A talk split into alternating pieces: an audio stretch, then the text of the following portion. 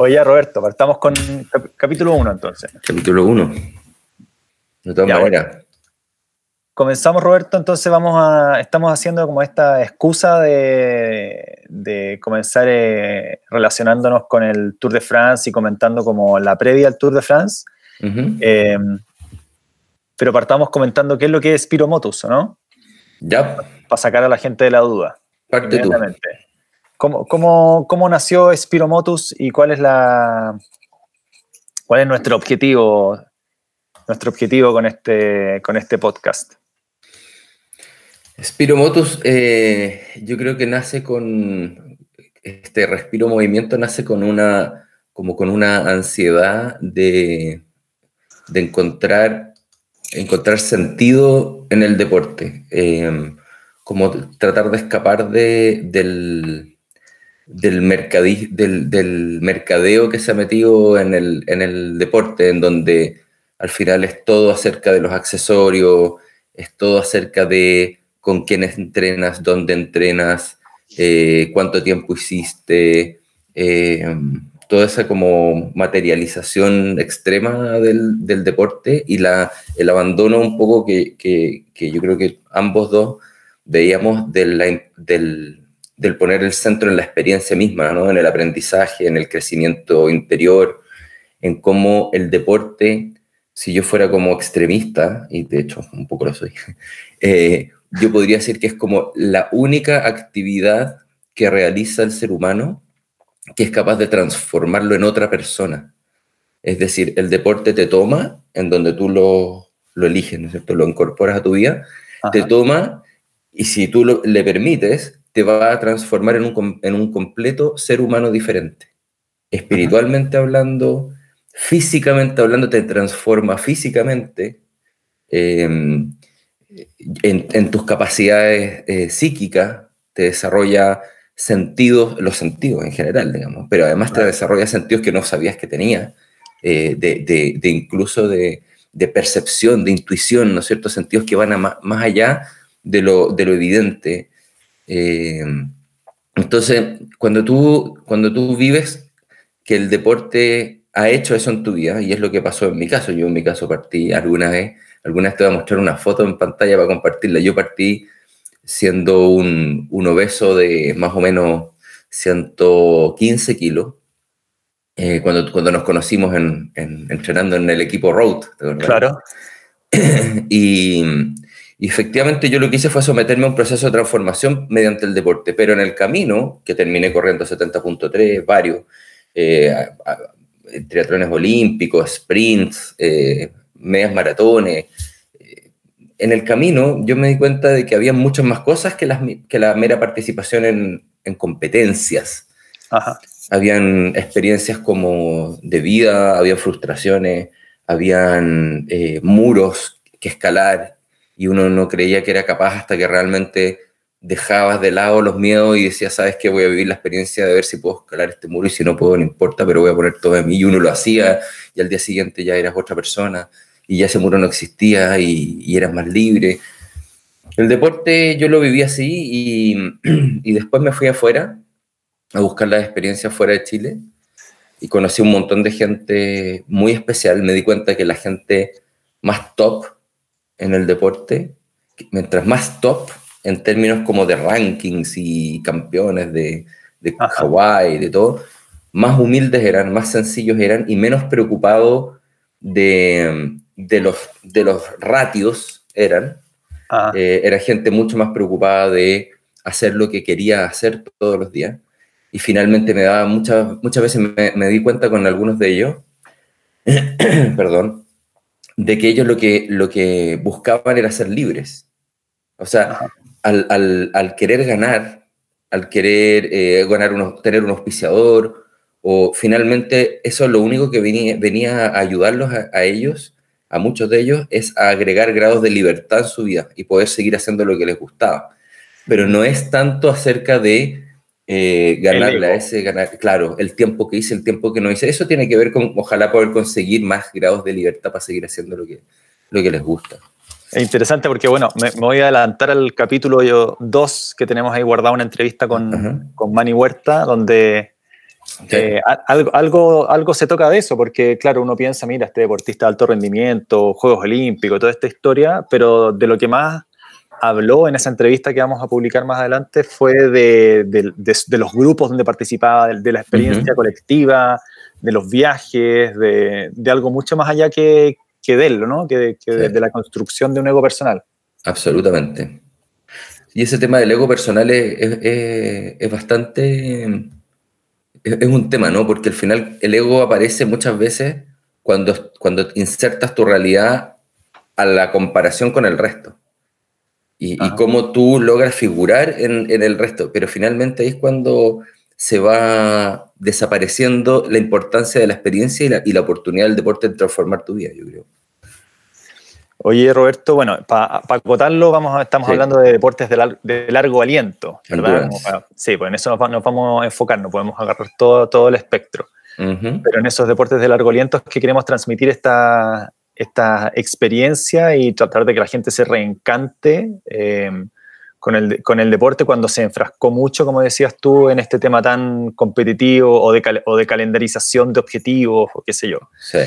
Oye, pero ya, entonces para partir con el, primer capítulo, igual, claro, está toda esta conversación más como esotérica, por decirlo, pero... Sí, en paralelo lo tenemos que llevar. Paralelo, en paralelo, claro, en paralelo igual no, nos sigue interesando eh, el número, nos sigue interesando el ranking, nos sigue interesando lo que está pasando en la escena, eh, entonces es como ese equilibrio, ¿verdad? No queremos irnos como al, al, a ese retiro ultra espiritual, sino que también conectado con la, con la realidad. Y eso Spiromotus también lo, lo tiene que, que, que, asumir como cuando comencemos con nuestras primeras experiencias, nuestros primeros e-, eventos, ¿verdad? De todas maneras.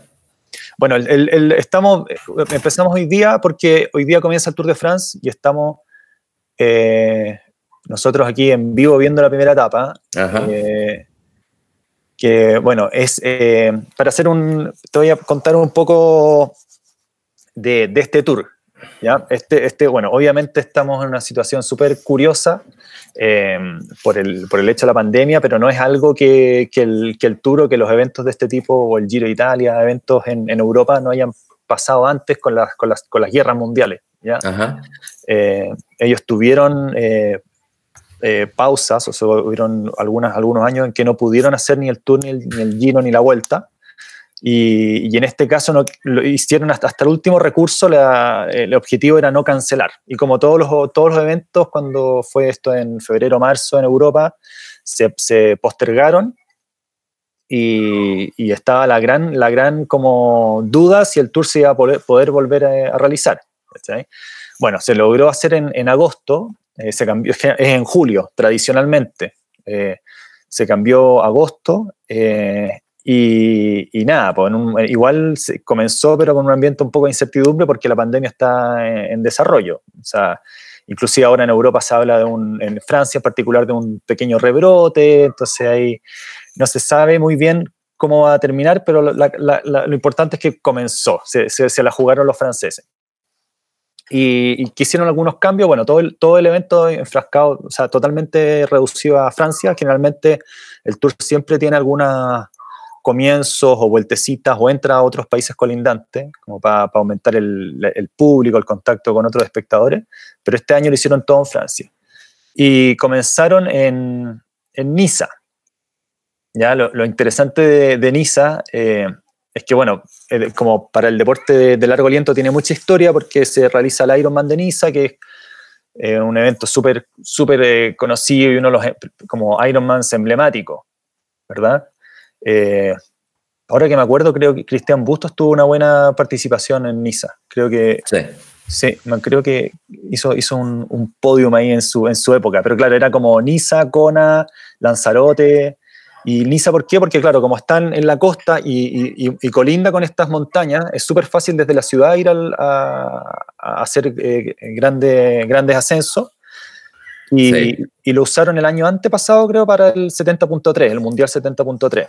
El, pasado. ¿El pasado? Sí, sí, el 70.3 de Niza se corrió el año pasado. Tuvimos ahí a, varios amigos de Meru que, estuvieron ahí instalados eh, trepando una, una, una subida increíble en ciclismo, preciosa.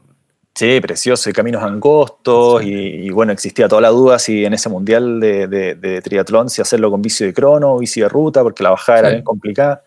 Y bueno, ahora que estamos viendo el tour, eh, se ha visto lo, complicado, pues hay muchas caídas, más encima les tocó con, lluvia, un camino estrecho y todo el, nerviosismo, porque prácticamente no han competido. Podríamos compartir dónde, dónde estamos viendo el, el, tour en vivo, porque hay varios eh, streaming que están eh, transmitiendo, pero no son los originales todos. Sí, claro, es complicado porque si, lo, si nosotros lo ponemos en, en, en la pantalla, lo más probable es que nos bloqueen la transmisión. Ah, sí, cuando, ¿eh? sí, cuando subamos el, el video, sí. Podríamos probar. Pero, ¿cómo, ¿cómo, lo hago yo? Porque a mí no me gusta ESPN, o sea, para, como para dar el dato, no me, o sea, no me gusta ESPN, no me gusta la locución de ESPN. Yo lo veo en la RAI. Ah, perfecto. Eh, Sí, ahí puedo poner el vínculo, es Rise Sport y ocupo un, una, un plugin que se llama eh, Hola. Perfecto. Hola, Hola VPN. Y ese plugin lo que hace es que te transforma tu computador, te simula estar en otra ubicación. Ah, perfecto. Cuando tú entras a la RAI, te dice, usted no está en Italia, no puede ver esta transmisión. Y con este plugin tú eliges, pones la banderita, y tú dices, ya, yo quiero estar en Italia y puedes ver estos canales internacionales. Ah, buenísimo. Y podéis ver el, eh, la, transmisión de Francia, la que uno quiera. ¿Y el, el, el VPN que tú ocupas, eh, cuál es? Entonces, se llama, Hola. Hola, ¿y lo, lo bajé de, directamente? o es un, plugin de Chrome. Bueno, sí, porque yo lo estaba viendo a través de YouTube, no lo vamos a poder mostrar. No, es buen dato, es buen dato y con eso uno lo ve en el idioma o la transmisión que uno quiera. me gustan los italianos porque son más exagerados. Sí. Un poco más apasionado. Verdad.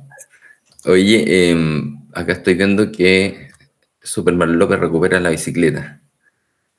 ¿Tú estás viendo? ¿Estás viendo en directo? Sí, estoy viendo acá en, RAI. Ah, perfecto. ¿nunca, te, tocó ir? No, no, al tour no. No, no, no, bueno, cuando, cuando tenía el, programa de televisión. Eh, nuestro como mandamiento era siempre apoyar los deportes, eh, o sea, los deportistas chilenos. Ya. Y, y, así fue como nació la necesidad de ir a cubrir lo que estaban haciendo en el exterior, en ciclismo en particular. Entonces, claro, apareció la idea en algún minuto de ir al tour, pero era como traicionar nuestro, no sé, nuestra misión. Ok. Eh, claro, en un minuto estaba, cuando estábamos nosotros en el programa, eh, Carlos Oyarzún eh, entró al Movistar y corrió el Giro de Italia y fue como, mm. uy, si, ya, si se corre otra temporada, tal vez es la excusa para ir a, altura a cubrirlo. Pero es como, claro, como un programa, un programa chileno ir a cubrir deporte europeo, para mí era como contradictorio. poco auténtico. Claro, inclusive por eso en el, en el mismo programa nunca hablamos de, de ciclismo europeo, porque era como, el show, que hagámoslo con lo que tenemos acá. Y, en ese minuto estaba Cristóbal Silva, eh, Javier Pichel, o sea, en, mountain bike en particular había una escena súper potente, estaban ellos eh, entregando puntos para, bueno, clasificaron a los Juegos Olímpicos por su, propia, por su propio mérito, eh, mm. hicieron una clasificación país, entonces estaba todo pasando. Después Cristóbal salió campeón panamericano, eh, y siempre con, con Javier, pues, con Pichel. Entonces, bueno, había una escena muy potente acá nacional que era como, ¿para qué vamos a ir a mostrar otra cosa? Entonces me tocó más que nada ir a cubrirlos a ellos afuera y, y a la Bárbara. Bárbara Rivero fui a, a Sydney y a, a, Budapest cuando corrieron el Mundial. Oye, ¿y el, qué, te pareció la, la experiencia del Tour de France lleno de trabas? Eh, de todo tipo, de público, de invasiva en, lugares con cuarentena. ¿Qué, qué, qué opináis? ¿Será una, una, realidad que irá como a quedar media permanente en los deportes? No, ojalá que no. Ojalá que no, porque es como, claro, es como también lo que uno piensa, cómo volver a realizarse una maratón o un evento masivo donde en, una línea partida hay, sé, 5.000 personas, 10.000 personas tal vez con partidas, diferenciadas y todo ese como ese rollo que, bueno, Iron Man sacó un video, ¿no? Donde mostraba como un, proyecto de cómo iban a hacer sus eventos. Sí, los eventos de Ironman a mí me parecieron que estaban bien organizados, tomando en consideración, pero en el ciclismo no, no me lo imagino. Porque la gente se. Porque hay un tema con el público, con la responsabilidad con el público al final. Claro, y en, y en el trote, imagínate una maratón partiendo de a cinco personas, no tiene. Bueno, ojalá que no. Ojalá que no. Eh, pero bueno, el, sí, es, es, raro, pues, y, y, aparte como hay un, hay un problema que, que está teniendo el, el, ciclismo desde hace rato, que es que, se, que desde los 90, cuando no ocupaban ni casco ni anteojo, o sea, iban, a, iban, tú veías mucho la, la expresión del, del personaje. Sí. Era muy expresivo el ciclista, ¿cachai? Y después apareció el casco, claro, ya por un tema de seguridad, después aparecen estos anteojos y cada vez más grandes los anteojos, ya casi que no son como robots, ¿no? Como que te cuesta diferenciarlos, cuesta saber cuál es cuál, y ahora inclusive con, con mascarilla en la meta es como que ya no se ve nada. Sí, qué increíble. ¿Sí? Claro, inclusive había como una, como que había una, una idea de, de que bueno, en, un tiempo se hizo, cuando empezaron a usar casco, en la uh -huh. subida, cuando llegaban a metas, ellos se sacaban el casco.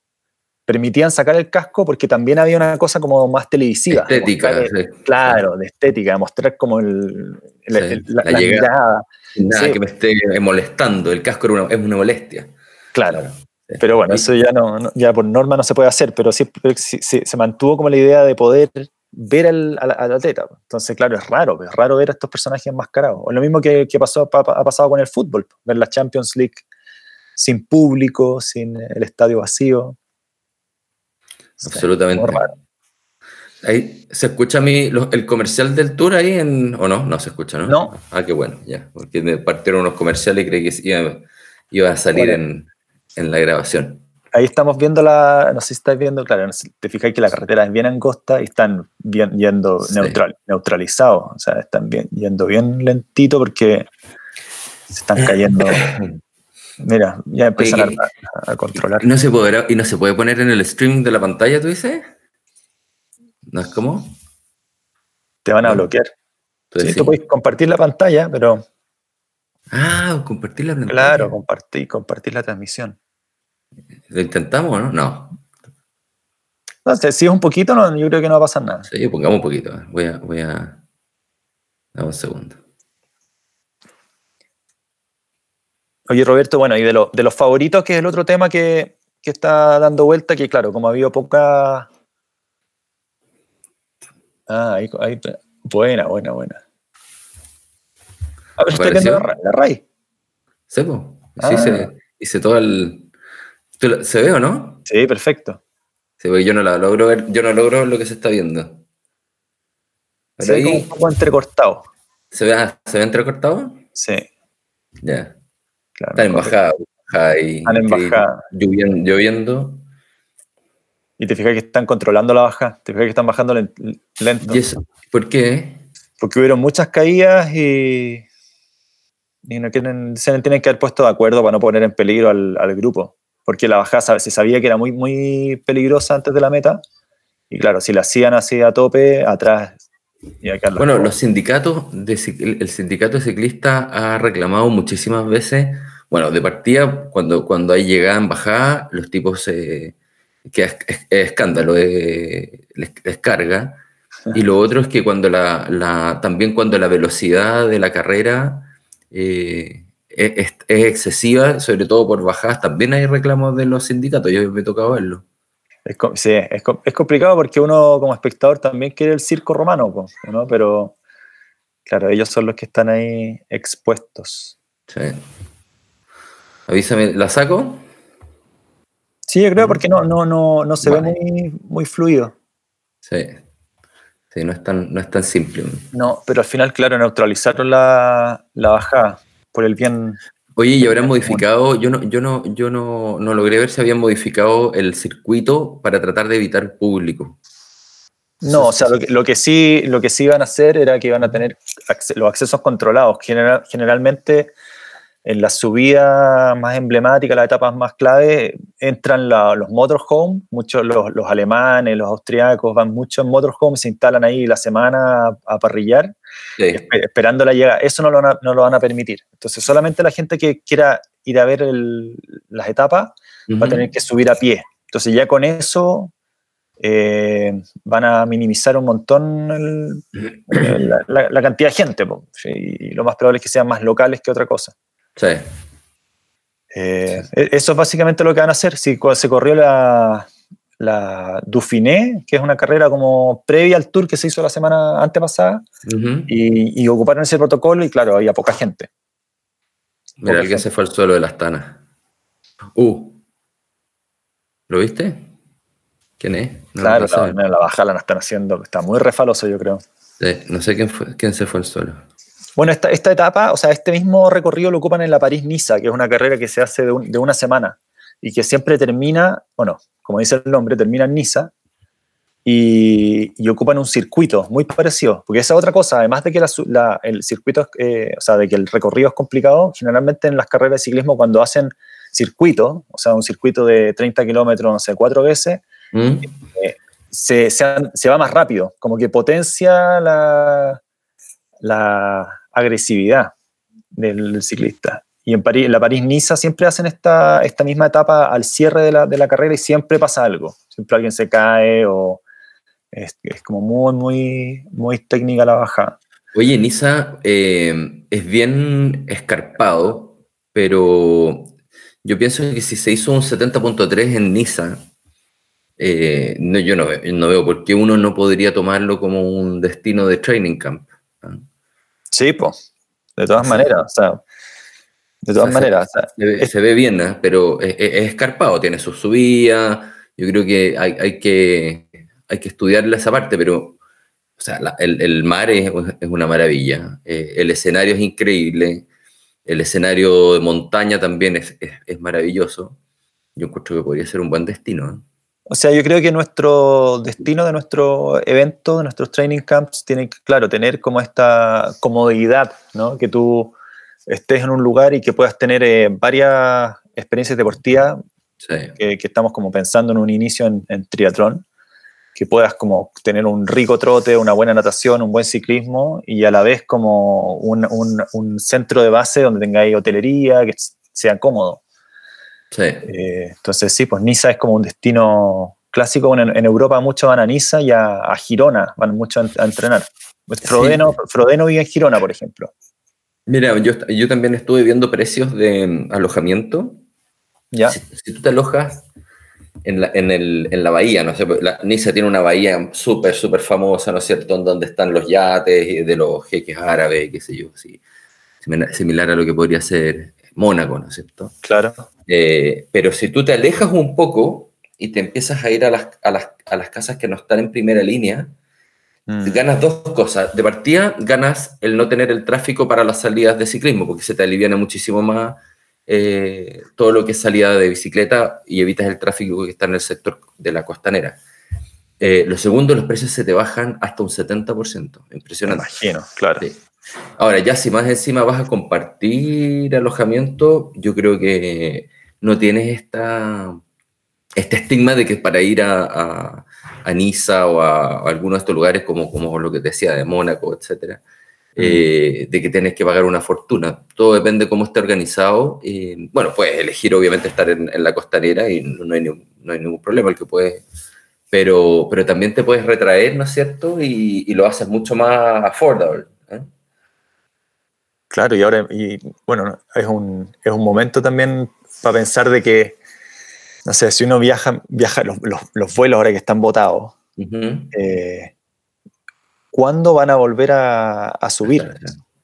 ¿Cuándo va, va, ¿cuándo, ¿Cuándo va a ser el buen momento para viajar también? ¿no? Que esa también es una duda nuestra de cuándo comenzar con nuestros primeros primero eventos. Hay que estar ahí al ojo.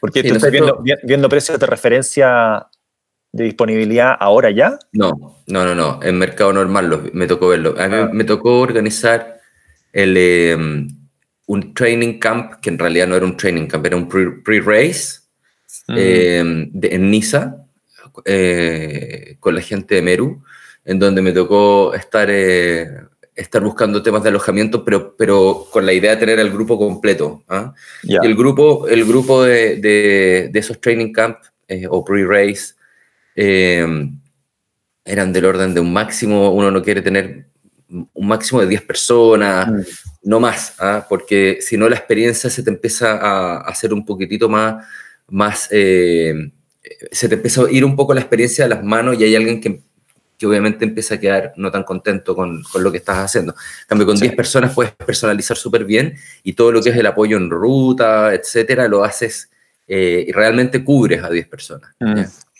Si alguien se, se, queda atrás, por ejemplo, que está perfecto, si, si alguien se queda atrás en una subida eh, y son 10 personas, no hay ni un problema, tienes al auto de apoyo que en dos segundos lo va a buscar. Ahora, cuando son 25 personas, ya es súper diferente. Sí, sí, sí, distinto. Entonces ahí me tocó verlo y, y, la idea era tener a 10 personas juntas. Es difícil encontrar, pero también yo pensaba que estos lugares son tan pequeñitos en términos del, de, de, que tienes walk distance a casi todos los lados, claro. eh, bajo un cierto, el, bajo el radio urbano, de que tú puedes tener perfectamente personas alojando en, en una, en un, al frente, en el edificio al frente, otros acá, te fijas, la, claro. la, la, onda europea es tan diferente a la americana, eh, sí, es, es todo mucho más reducido en tamaño, entonces la experiencia no tienes por qué hacerla como que estuvieras en Miami, ah, claro. la puedes hacer al estilo europeo y no pasa nada.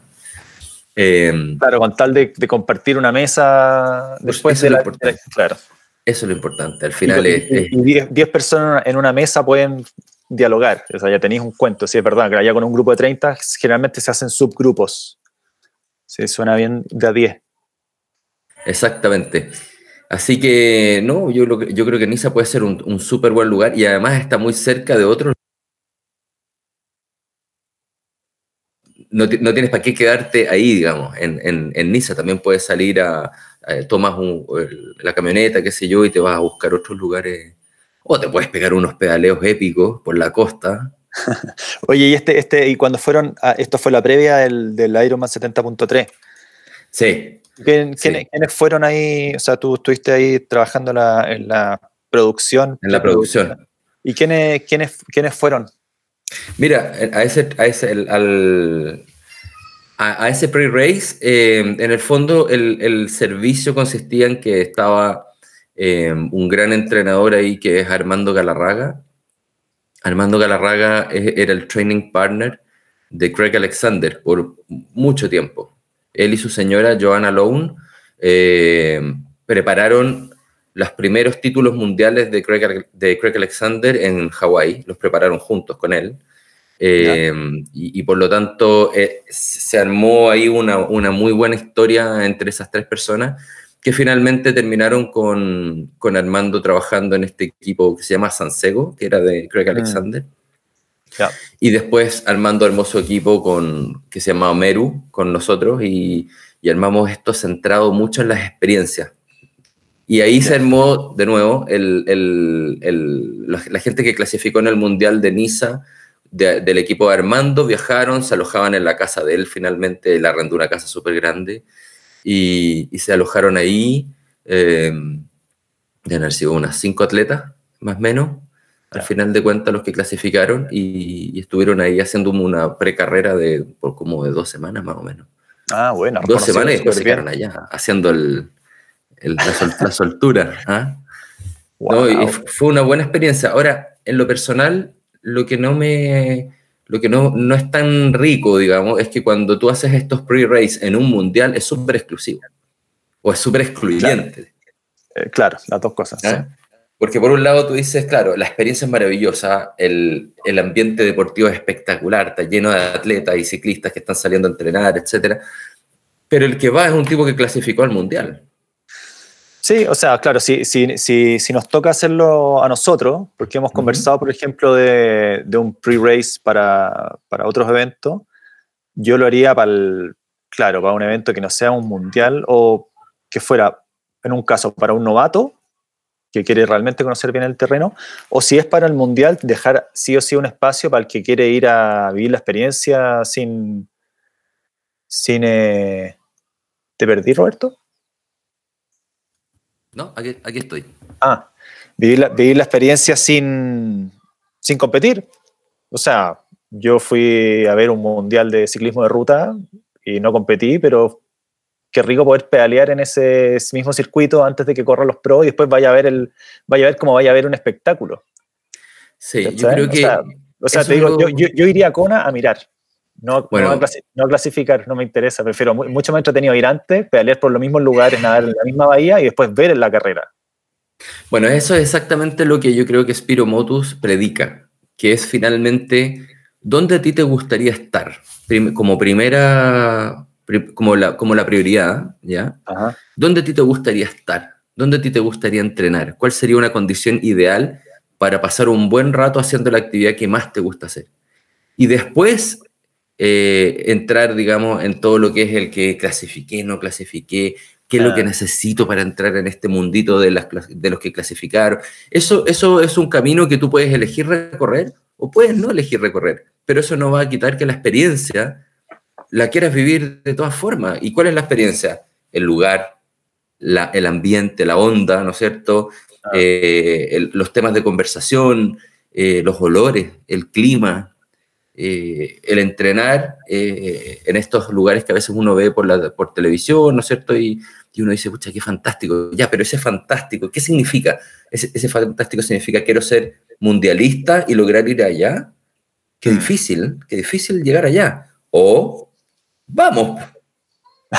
Y, separemos, separemos las dos experiencias. a lo mejor después vas a clasificar al mundial y lo vas a poder competir, pero si lo que quieres es ir al lugar, anda. Si al final de cuentas no necesitas clasificar para tomar un avión y llegar a entrenar allá.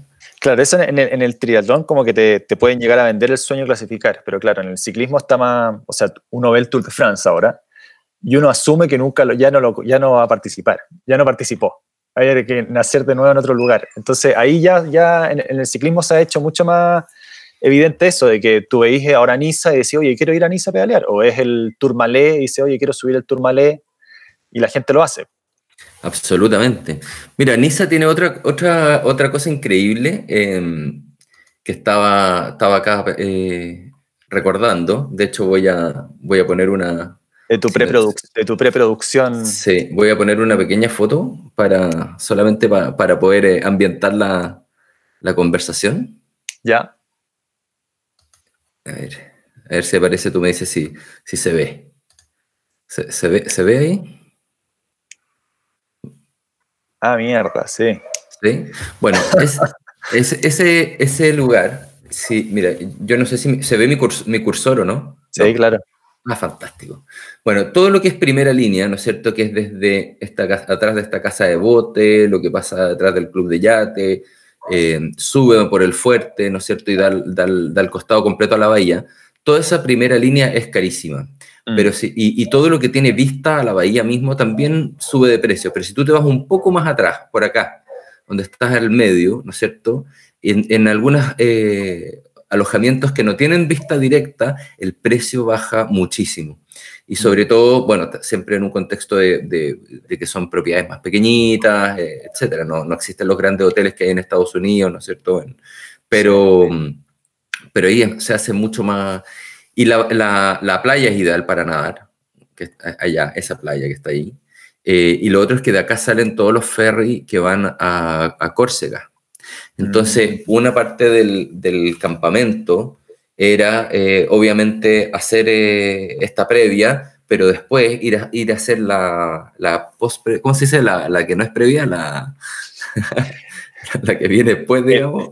El, after. El after, exactamente. El after, la idea era ir a hacerlo a, Córcega. ¡Oh, qué bonito! Sí, entonces, por ejemplo, era pasar dos días muy livianos en Córcega, soltando las piernas, etc. Y después, ahora, la, Córcega es igualmente montañoso. Claro. Entonces, la verdad que un after a un mundial de 70.3 igual era, eh, había que ir subiendo en el, eh, digamos, bien livianito porque las piernas están bien resentidas, pero una experiencia súper redonda, muy completa, que se puede hacer. En Córcega también a todo esto hay precios de alojamiento carísimo y alojamientos que son súper, súper eh, accesibles también, todo depende de dónde esté ubicado. Y, y aparte, ¿qué, ¿qué, te importa si, si no ves directamente el mar? Si tomando la bicicleta y en cinco minutos estás en la playa igual. O sea, los que nos gusta pedalear cuando viajamos y viajamos con la bicicleta, tú te das cuenta que el, el, lugar donde estás durmiendo pasa a ser mucho más irrelevante porque no gastas en un arriendo de auto para tener que irte a, a los lugares más, más, ricos, sobre todo en este, en este tipo de ciudades en Europa. eh, la bicicleta te lleva. Agarremos todo ese, todo ese background y, y ofrezcamos Nisa por Roberto, está buenísimo. Yo creo que sí. Eh, yo no sé, fíjate, ¿qué, ¿qué, es lo que se va a liberar primero? Estados Unidos, claramente. Nosotros mm. teníamos preparado ahora un training camp en Key Biscayne y lo tuvimos que postergar. Eh, probablemente el primer training camp Spiromotus, hablábamos el otro día que iba a ser Key Biscayne. Sí, yo creo Pero la verdad, la cosa es que no sabemos. Mm. No sabemos, o sea, quizá puede ser un Key Biscayne y posteriormente un NISA. A lo mejor se cierra Estados Unidos, no sabemos. Sí, pues hay que estar bien, bien a la guaite o en Sudamérica a ver cómo avanza la cosa, porque claro, Brasil ahora, Brasil a pesar de todo no ha cerrado ningún, ningún acceso, pero claro, no sé si la gente se quiere ir a meter a Brasil ahora ya. O sea, yo creo que eso va a depender de la vacuna. Yo con vacuna me voy a Brasil. Claro. Creo que Brasil está muy cerca, va a estar muy accesible en términos de precio. Tiene algunos temas de seguridad, pero bueno, yo creo que eh, de repente lo, bueno del, lugar puede, compensar, pero con vacuna yo creo que la mentalidad va a cambiar bastante. Oye, no se dejan de caer acá en el tour. No, es que sigue lloviendo. Está peligroso, sí. No, y van mucho más lento. Imagínate que, pensamos nosotros ver, eh, hacer este primer podcast viendo la meta y, y van o sea, todavía les quedan 22 kilómetros, o sea, están a, 40, 35, 38, 37 kilómetros por hora promedio. Va muy lento. O sea, para ellos, no para uno. Ahora, en, público, en términos de público, bueno, en este, en este minuto están pasando por, un lugar donde no se ve mucho. Están mostrando una, una, compilación de las caídas, sí, está bravo. Pero bueno, retomando los favoritos, Roberto, yo creo que para cerrar, para que dejemos tema para, nuestro próximo. Ah, ¿Te, te tinca el próximo, el segundo capítulo ya pongamos a, a Mani, a Mani Huerta, ¿verdad? Manuel Huerta desde, desde Miami. Mani Huerta, podríamos contar que eh, cómo lo conocimos, quizá brevemente, ¿o no? ¿Ya? Mani Huerta es un atleta de origen cubano que llega con su familia a Estados Unidos, se nacionaliza puertorriqueño y ya muy, muy joven, el año 2003, parte entrenando con el, con el equipo olímpico americano en eh, Colorado eh, Springs. Y, ahí se pasa un montón de tiempo entrenando con, con, con, los triatletas ya que estaban, digamos, en un alto nivel y, y además lo interesante es cómo él eh, logra compatibilizar, no voy a contar mucho porque en la conversación con él van a salir estos temas, pero logra compatibilizar la experiencia que él traía de antes, que, eso da para una entrevista completa, con lo que vive y lo que aprende en Estados Unidos, y de ahí se va a... De, de, ahí se va derecho a los Panamericanos, eh, Olimpiadas de Londres, y hoy en día está entrenando gente en Miami, tiene sus clientes, eh, viaja por el mundo teniendo experiencias deportivas y eso es una de las cosas que nos unió, eh, es que finalmente él lo que, lo que privilegia, ¿no es cierto?, es que la gente viva una experiencia eh, de entrenamiento diferente, rica, personalizada. Nos conocimos en un training camp en Key Biscayne, en donde hicimos un pedaleo épico desde Key Biscayne, por lo menos fue épico para mí, digamos, hasta Homestead, que son más o menos entre ida y vuelta, deben ser unas 5 horas. Y el problema es que ese pedaleo lo hicimos en julio, en donde había una sensación térmica más o menos como de 35 grados, 36 grados, con una humedad impresionante.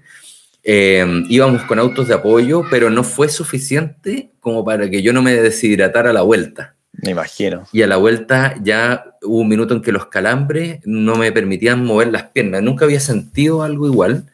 y ahí Manny se fue al lado mío eh, hasta que llegamos de vuelta a, a, a Brickell y nos vinimos conversando, ¿no es cierto? Entramos aquí Biscayne pedaleando y, y, así nos conocimos, digamos, me contó su, su historia de vida pero, pero aprendí muchísimo en todo lo que es el de hidratación, dosificarse. Eh, aprendí mucho pedaleando con él esa, esa, mañana de calor absoluto. Después hicimos unas nataciones increíbles en Key en la playa que está ahí abajo del, del, del puente del Causeway. Eh, hicimos unas transiciones muy buenas eh, pedaleábamos, nos bajábamos, nadábamos con los manatí en, en, esa bahía, salíamos, corríamos por los puentes con un calor impresionante y bueno, después nos íbamos a almorzar, etcétera, y pasamos un muy buen rato con Manny. Y la idea... Es, simpático además, pues esa es la gracia que tiene, ¿no? Carismático. Es muy carismático. Y la idea es eh, que nos acompañe en nuestro próximo training camp, que mm, no sabemos bien, todavía lo estamos diseñando, si es que va a ser un, una, una, división entre un training camp en Key Biscayne o en algún lugar, en otro lugar de Miami, o si de frente nos vamos a ir pedaleando a los callos de Florida eh, con Manny también, que sería ideal. Pero eh, esa es la conversación que vamos a tener con él. Él nos va a contar un poco más de su historia, de su estilo y, eso. Ya, pues Roberto, entonces primer capítulo, ya, ya quedamos con Nisa ahí anotado y lo tenemos que poner en el calendario y seguir trabajándolo. De todas maneras, y aquí vamos a seguir viendo con el tour qué otras ideas de Training Camp vamos, vamos sacando, Cristóbal. Sí, pues tenemos tres semanas de ver Francia, quién sabe, qué más nos muestran. Buenísimo. Cariños por esos lados y saludos a todos los que nos estén escuchando en algún lugar de, este planeta. ya, Roberto, un abrazo. Nos vemos con el próximo capítulo con Manuel Huerta. Nos vemos. Chao, Cristóbal. Buen Chao. Buen día.